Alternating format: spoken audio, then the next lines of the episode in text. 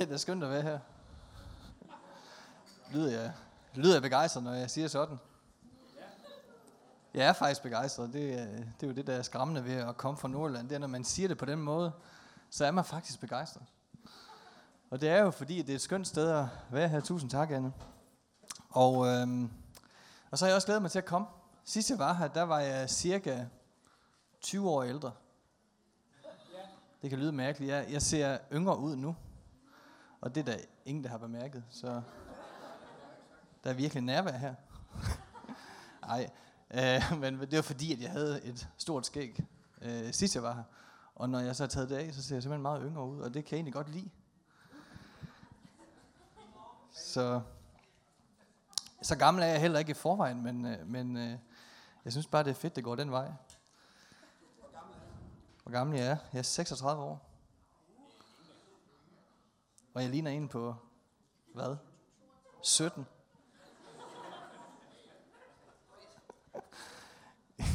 Jeg har måske lige lavet nok. Det er ikke så sjovt at være sytten. Det var virkelig en meget ringtid. Hvad hedder det? Hvis nogen er... det var... er det ikke rigtigt? Ja. Godt, vi er blevet ældre. Uh, vi skal dele en historie sammen. Og uh, det, der ligesom er hensigten her, det der er planen, det er, at vi skal læse en historie fra Bibelen, og så vil jeg sige nogle ting ud fra den historie. Og din opgave er egentlig bare mest at så lytte. Og så kan det være, at der undervejs er noget, som du tænker, det her, øh, det kan vække, det vækker noget i mig. Det er måske et behov, jeg har, eller det er måske øh, en drøm, jeg har, eller der bliver prikket til et eller andet. Og hvis du har det sådan, så tror jeg bare, jeg kan sige, bare slap helt af, fordi det er nok bare Gud, der er på arbejde.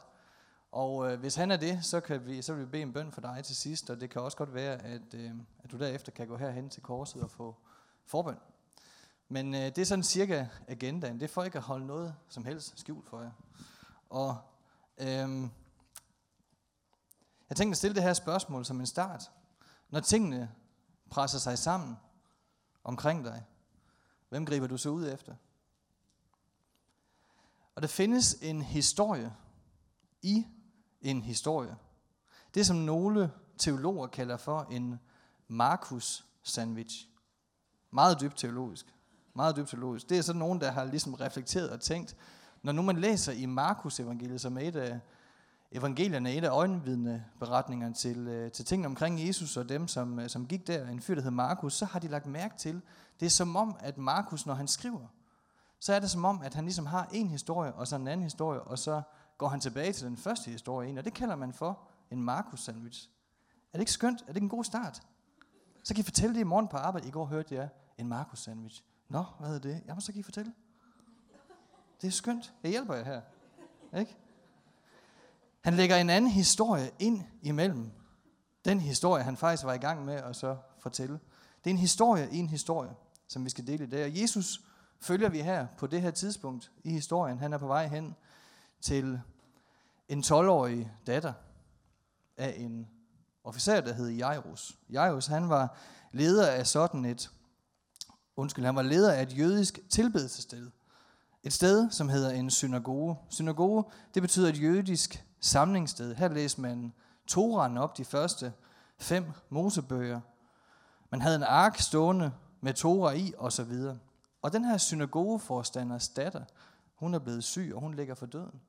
Hendes historie er på det her tidspunkt ved at slutte. Tror de. Og på vejen, så opstår der en større skare af folk, der presser sig på, og som gerne vil med. Måske vil de holde øje med, om Jesus han ville bryde loven.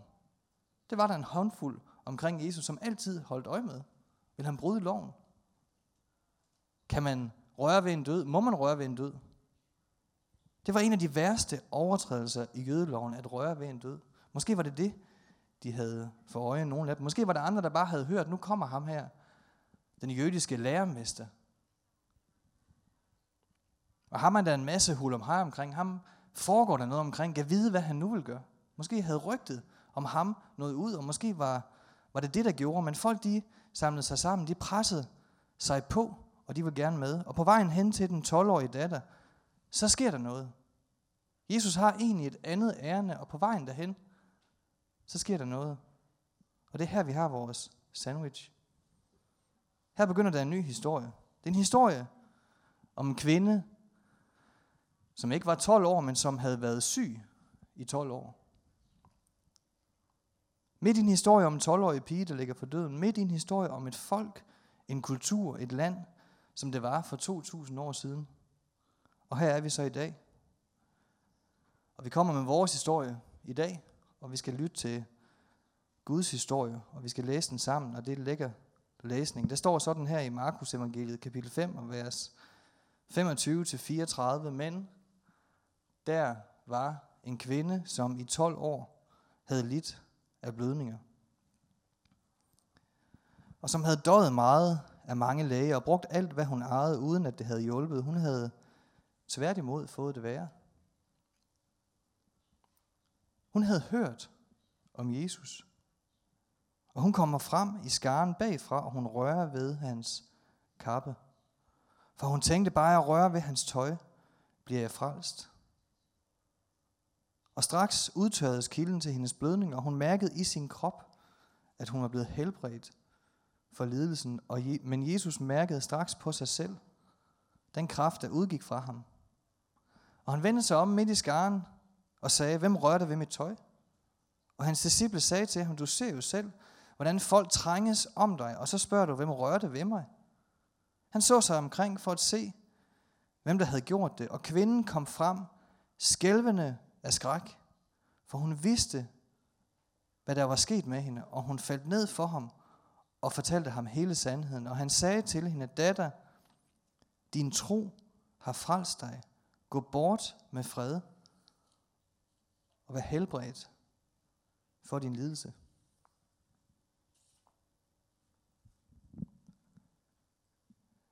Historien den handler om en kvinde.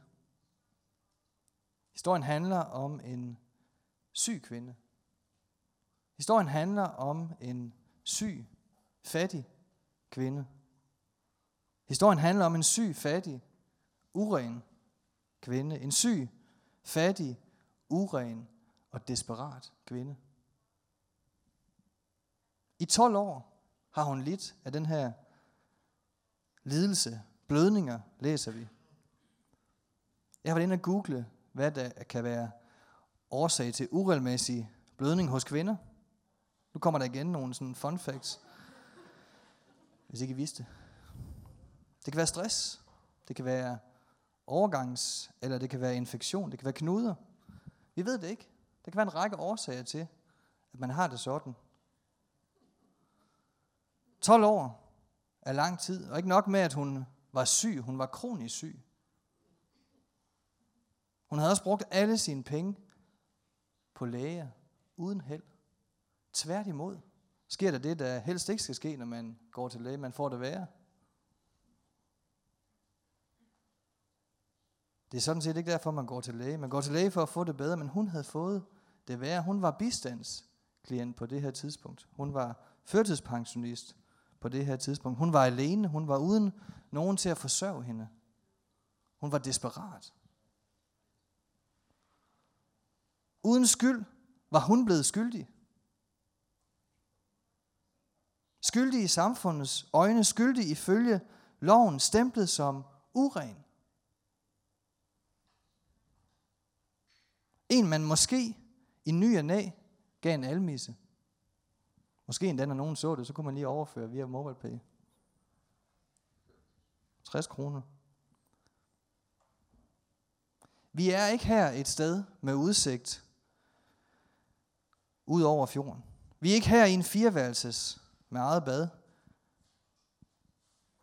Vi er på bænken. I parken, en slidt park måske. Eller vi er måske i miljøet omkring varmestuer, eller vi er måske hos den, der engang var velfungerende, men for hvem livet pludselig gik galt. Uskyldig. Velkørende, gift, bil og hund, karriere, men en dag ramler det alle sammen. Helt uventet. Sygdom. Skilsmisse. Fyring. Kollaps. Skyldig. Uren. Efterladt, alene, skamfuld. Det er der, vi er i den her historie. Nogle gange kan det være sundt at være der. Det kan være sundt at sætte sig der. Det kan være sundt at følge historier fra dem, der er der. Det kan være sundt at lytte til historier fra folk, der fortæller, at de er der. Det er sundt nogle gange at være der og sætte sig i den anden sted. Og se udsigten. Hvordan er udsigten her fra bænken? Hvem er de andre, der kommer på den her varmestue og leve sig ind i det? Jesus, han er der.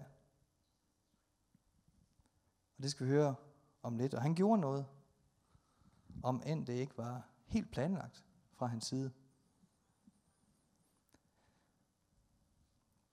Hun havde hørt om Jesus. Hvad gør man, når man er desperat? Når man er der, hvor ingen kan fikse det, man står i, hvor pengene er sluppet op, hvor alle medicinske,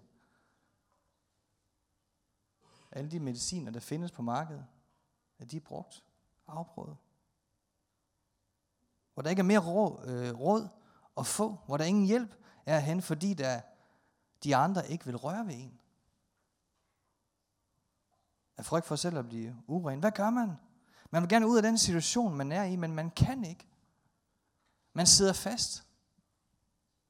I gæld, i fattigdom, i sygdom, i desperation sidder man fast. Men hun havde hørt om Jesus.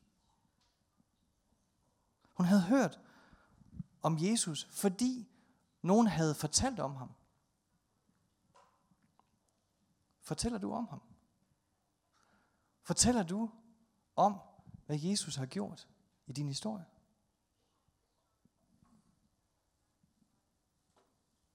Nogen havde fortalt hende om det. Og rygterne, de gik rundt. Han er måske Messias. Måske havde hun en kusines, mands, grandfætters veninde, der var kommet, for at fortælle, at den her jødiske lærermester, den her jødiske helligmand, den her jødiske rabbiner, i går besøgte en landsby, og der var der en i den landsby, der blev sat fri for både det ene og det andet. Jeg ved ikke helt, hvad der er sket med ham, men de siger i byen, han er helt forvandlet. Måske var det det, hun havde hørt. Det er rigtigt nok, og i dag er de kommet hertil. Rygterne siger, at han måske kommer den her vej på hovedgaden. Altså det her, det var fra de vers, vi, vi læste før. Hun havde hørt om Jesus. Kvinden blev forvandlet, fordi nogen havde fortalt om Jesus. Hun blev helbredt, forvandlet, fordi nogen havde fortalt hende om Jesus. Tro kommer af det, der høres. Hun havde hørt om ham. Hvis nogen skal høre, så må andre fortælle andre. Det er dig. Andre, det er mig. Vi må fortælle om Jesus. Du må fortælle om ham, om hvad du ved om ham. Det er ikke sikkert, at du kender. Det kan være, du kun har kendt ham et par uger. Fortæl det, du ved. Det kan være, du har kendt ham længere tid. Det kan være, du har oplevet Gud i længere tid. Så vil du helt sikkert have en håndfuld historie. Jamen, hvad skal jeg fortælle? Du kan fortælle om den glæde, han giver. Om den tryghed, du har, selvom det stormer. Du kan fortælle om kampe, du selv har stået i. Hvordan han greb ind der.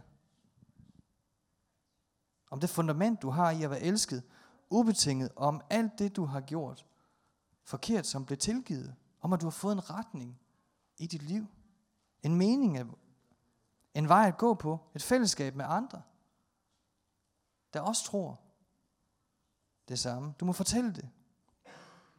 Det er godt. Det er for godt. Det er for godt til at holde for sig selv. Fortæl om Jesus.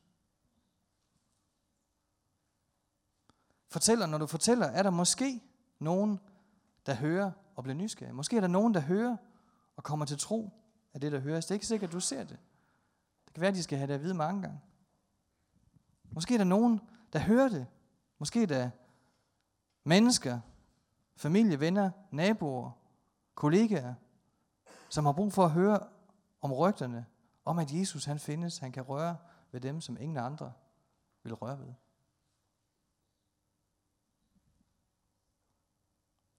Kvinden havde hørt om Jesus. Måske var han, var han den, som de gamle havde fortalt om. Måske var han den, man havde fortalt om, Messias, den ventede, den lovede ham, der skulle komme og sætte Israel fri. Ham, der var blevet lovet. Ham, der var blevet profeteret om. Og hun trænger sig på i skaren. Hun skiller sig ud. Hvad har hun at miste? Har hun sit pæne ry? Det var der ikke. Hvad har hun at miste? Hendes ry, det er væk for længst. Hendes penge, de er væk for længst. Hun trænger sig på. Og hun rører ved hans tøj. Midt i menneskemængden, så forvandles hun. Midt i crowden, midt i skaren, midt i kaoset, midt i larmen, midt i presset, midt i hendes aller værste periode, der forvandles hun. Og der blev stille. Forsamlingen stopper op. Hov, hvad skete der her? Hun rørte ved hans tøj. Han når ikke engang at røre ved hende. Hun rører ved ham. Okay, vi spoler lige tiden tilbage et øjeblik. Religionen på det her tidspunkt er jødedommen. Jesus var født som jøde. Han var en jødisk helligmand. En lærermester. Han blev kaldt rabbi utallige steder i Bibelen. Det betyder lærermester. Jødedommen stammer helt tilbage fra Abraham, Isak og Jakob. Den første halvdel af Bibelen, Det Gamle Testamente. Den første halvdel fortæller om alt det her. En stamfar bliver født, et folk opstår, og Gud vælger det her folk, altså nogle tusind år før, at Jesus han bliver født. Og fordi det er hans folk, så sætter han en række forordninger op. Han laver en række leveregler. Sådan her skal I leve. Det er mere end gode råd. Det er en levevis. Det er en måde at leve sit liv på. Det er mere end regler, det er opskriften på, hvordan mit liv leves allerbedst. Sådan så jøden på loven. Og loven, Moseloven, den skulle jøderne følge, og det forsøgte de gerne. De sagde endda, det er som honning i min mund. Tora troede de på. Tora, det er de første fem Mosebøger. Tora, det betyder undervisning eller instruktion. Tora, det var vejen, det var sandheden, og det var livet, troede de. I Tora i fjerde Mosebog, kapitel femten, og vers otteogtredive til fyrre, der står der, Herren talte til Moses og sagde, tal til israelitterne og sig til dem, at de slægt efter slægt skal sælge kvaster i hjørnerne af deres kapper og en purpurblå snor i hver kvast.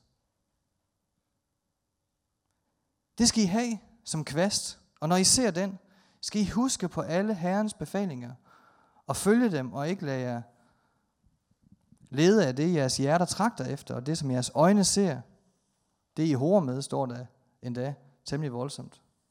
Jøderne, de gik med sådan nogle kapper. For rent fysisk at se på at holde om og blive mindet om den måde, Gud havde skabt dem til at lede, det var et bedesjæl. Det er ikke lige sådan et, jeg står med i dag. Jeg har sagt noget om den her historie før, et sted, der hedder Roskilde. Og øh, der spurgte jeg ud forinden, hvem er der lige, øh, er der nogen, der har et øh, bedesjæl til, ikke? Altså sådan et jødisk bedesjæl. Nå, det var der ikke nogen, der havde. Mærkeligt. De har ikke, øh, og så spurgte jeg herinde, ingen har det. Altså, helt ærligt. Men der er et halsterklæde her. Ja, og der er faktisk nogle snore her, og det jeg kan lige så godt sige, det er Anna Ågers halsterklæde, og ud fra kvaliteten og på den, så hun har rimelig god stil. Hun er kvalitetsbevidst. Er det ikke rigtigt, Anne? Ja, hvor er det godt, ikke? Det her, det er ikke blåt. Der er heller ikke sådan en striber på, men der er sådan lige nogle snore hernede på. Hvis nu vi forestiller os, at der var knuder, sådan nogle store knuder for enden, så har I så nogenlunde et billede af, hvordan et jødisk bedesjal ser ud, og hvordan de faktisk stadig ser ud. De ser faktisk stadig sådan ud. Det gør de, fordi jøden tror på, at det, som han har fået at vide, og det, som der står i loven, og det, som der står i Tora, det er noget, man skal leve efter. Så den dag i dag Kan du gå ud i jødiske samfund, så kan du finde jødiske bedesjæle. Med mennesker, der i den dag i dag forsøger at leve op til det, og blive mindet om, hvad er det bedste for mig, ved at tage på sådan en lille knude. Mange jøder dem. Mange jøder bærer dem den dag i dag. Da jeg sagde noget lignende i Roskilde Vineyard, så fandt jeg sådan en mågedue fra mågestillet, som har været hjemme hos min bedstefar. Det var nemlig blåt og hvidt. Der var så ikke nogen kvaster. Jeg synes, det her det faktisk er bedre. Og jeg kunne heller ikke finde det andet. Og hvis Christoffer, han eller en eller anden, vil sikkert sige, Simon kommer med tusind rekvisitter. Jeg har ikke nogen med. Nu må det lige opfinde det her. Sådan et bedesjal. Det havde kvaster i hjørnerne. Hjørnerne på sådan et bedesjal på hebraisk, det er kanaf. Åh, oh, et godt ord, der ligger godt i munden. Nu kommer det næste. Kvasterne på hjørnet. Kvasterne på kanaf, det hedder zitzit. Er den ikke fin? Det kan I godt huske. Hvad hedder de første? Hjørnerne hedder? Og kvasterne hedder? Ah, det er godt. Og jøder, de bærer de her bedesjæle i dag også, og man finder dem også rundt omkring i Bibelen. Et af stederne, man finder en reference til et bedesjæl, i hvert fald ifølge overleveringen, det er i Malakias' bog, hvor profeten Malakias profeterer om den kommende Messias, og han skriver, at der under hans kanaf, der skal man finde helbredelse. Men for jer, der frygter mit navn, skal retfærdighedens sol stråle frem, og under dens vinger er der helbredelse. Retfærdighedens sol, som en dag skal stå op, og under dens vinger skal man finde helbredelse, og under dens kanaf er der helbredelse. Det er det samme ord. Og op igennem tiden, efter Malakia, så opstod der en legende, hvor rygtet gik ud, og overleveringen kom, og man sad omkring lejrbålet, og der blev fortalt historier, Guds historier, menneskers historier. Og en legende kom, at når Messias kom, når den lovede ville komme, så ville der være særlige kræfter til helbredelse i hans bedesjæl. En dag kommer der en fyr, som bærer sådan et sjæl, en jødisk lærermester, en rabbi. Og i hans kanaf, i hjørnerne og i og i zitzit, kvasterne, der skal man finde helbredelse. Jesus, han var jøde. Han var en jødisk helligmand. En jødisk lærermester. Han, var al, han har med al sandsynlighed båret et bedesjæl. Måske ikke altid, men han har helt sikkert båret et tilbage til skaren, til stilheden. Tilbage til menneskemængden. Tilbage til historien. Tilbage til kvinden. Og hun kom frem i skaren bagfra, og hun rørte ved hans kappe. For hun tænkte, bare jeg rører ved hans tøj, bliver jeg frelst. Når tingene presser sig sammen omkring dig, hvem griber du så ud efter? Kvinden havde hørt om ham, og måske tænkte hun, hvis det er ham, der er blevet lovet os, hvis det virkelig er Messias, så er der helbredelse under hans ditsit, under hans kanaf, og hun griber ud. Hun tror, hendes trosbekendelse ligger i hendes handling, i hendes desperationshandling. Du er Messias, den ventede, den lovede, ham vi har ventet på. Et andet sted i Markus evangeliet står der sådan her, og det er bare en lille bonusinfo, hvor han end kom ind i landsbyer og byer, og byer og gårde lagde man de syge på torvet, og de bad ham om bare at måtte røre ved kvasten på hans kappe, og alle, der rørte ved ham, blev frelst. Jesus ser hende ikke, men han standser op. Jesus standser op, han vender sig om. Hvad sker der her? Hvem rørte ved mit tøj? Hvem rørte ved min kappe? Kvinden trænger sig på i mængden. Hun har brug for hjælp med al magt. Klemmer og skubber og maser hun sig frem igennem menneskemængden, for hun har brug for hjælp. Hun har brug for at komme frem til ham, hun har hørt om. Og midt i det hele bliver hun helbredt. Og Jesus stopper op tiden, står stille, skarne står stille, og så taler han til hende datter. Han kalder hende datter. Din tro har frelst dig. Gå bort med fred og vær helbredt for din lidelse. To ting blev der virkelig set ned på i det første århundredes jødedom. Død og sygdom. At komme i berøring med en død, eller komme i berøring med en syg, det var no-go. Det var forbundet med straf, så man uren. Og her i Markus fem gør Jesus begge dele.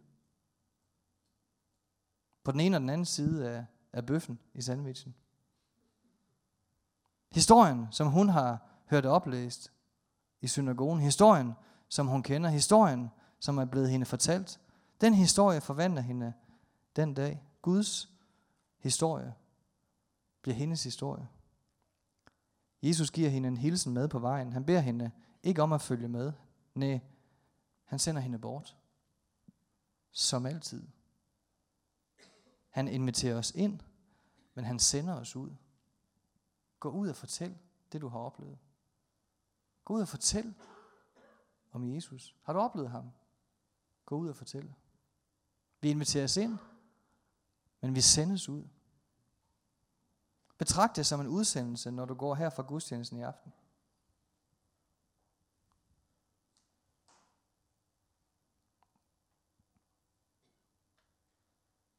Helbredende, frisættende, udfordrende. Og så får hun den her hilsen. Din tro har frelst dig. Din tro har gjort dig hel. Din tro har sat din hals fri. Det er det, der ligger i det ord frelse. At få en fri hals. Den tro har gjort dig til et nyt menneske i dag. Den tro har gjort dig hel i dag. Den tro har gjort, at der i dag er kastet en redningskrans ud til at gå bort med fred, siger han også, ikke? Fred bare som i fravær af krig, men fred som i, at alting flyder sammen. Shalom, gå bort med hele Guds liv, hele Guds intention til dig. Alle de bedste ønsker. Alt godt fra himlen, gå bort med det. Hun sendes ud. Når tingene presser sig sammen omkring dig, hvem griber du så ud efter? Amen.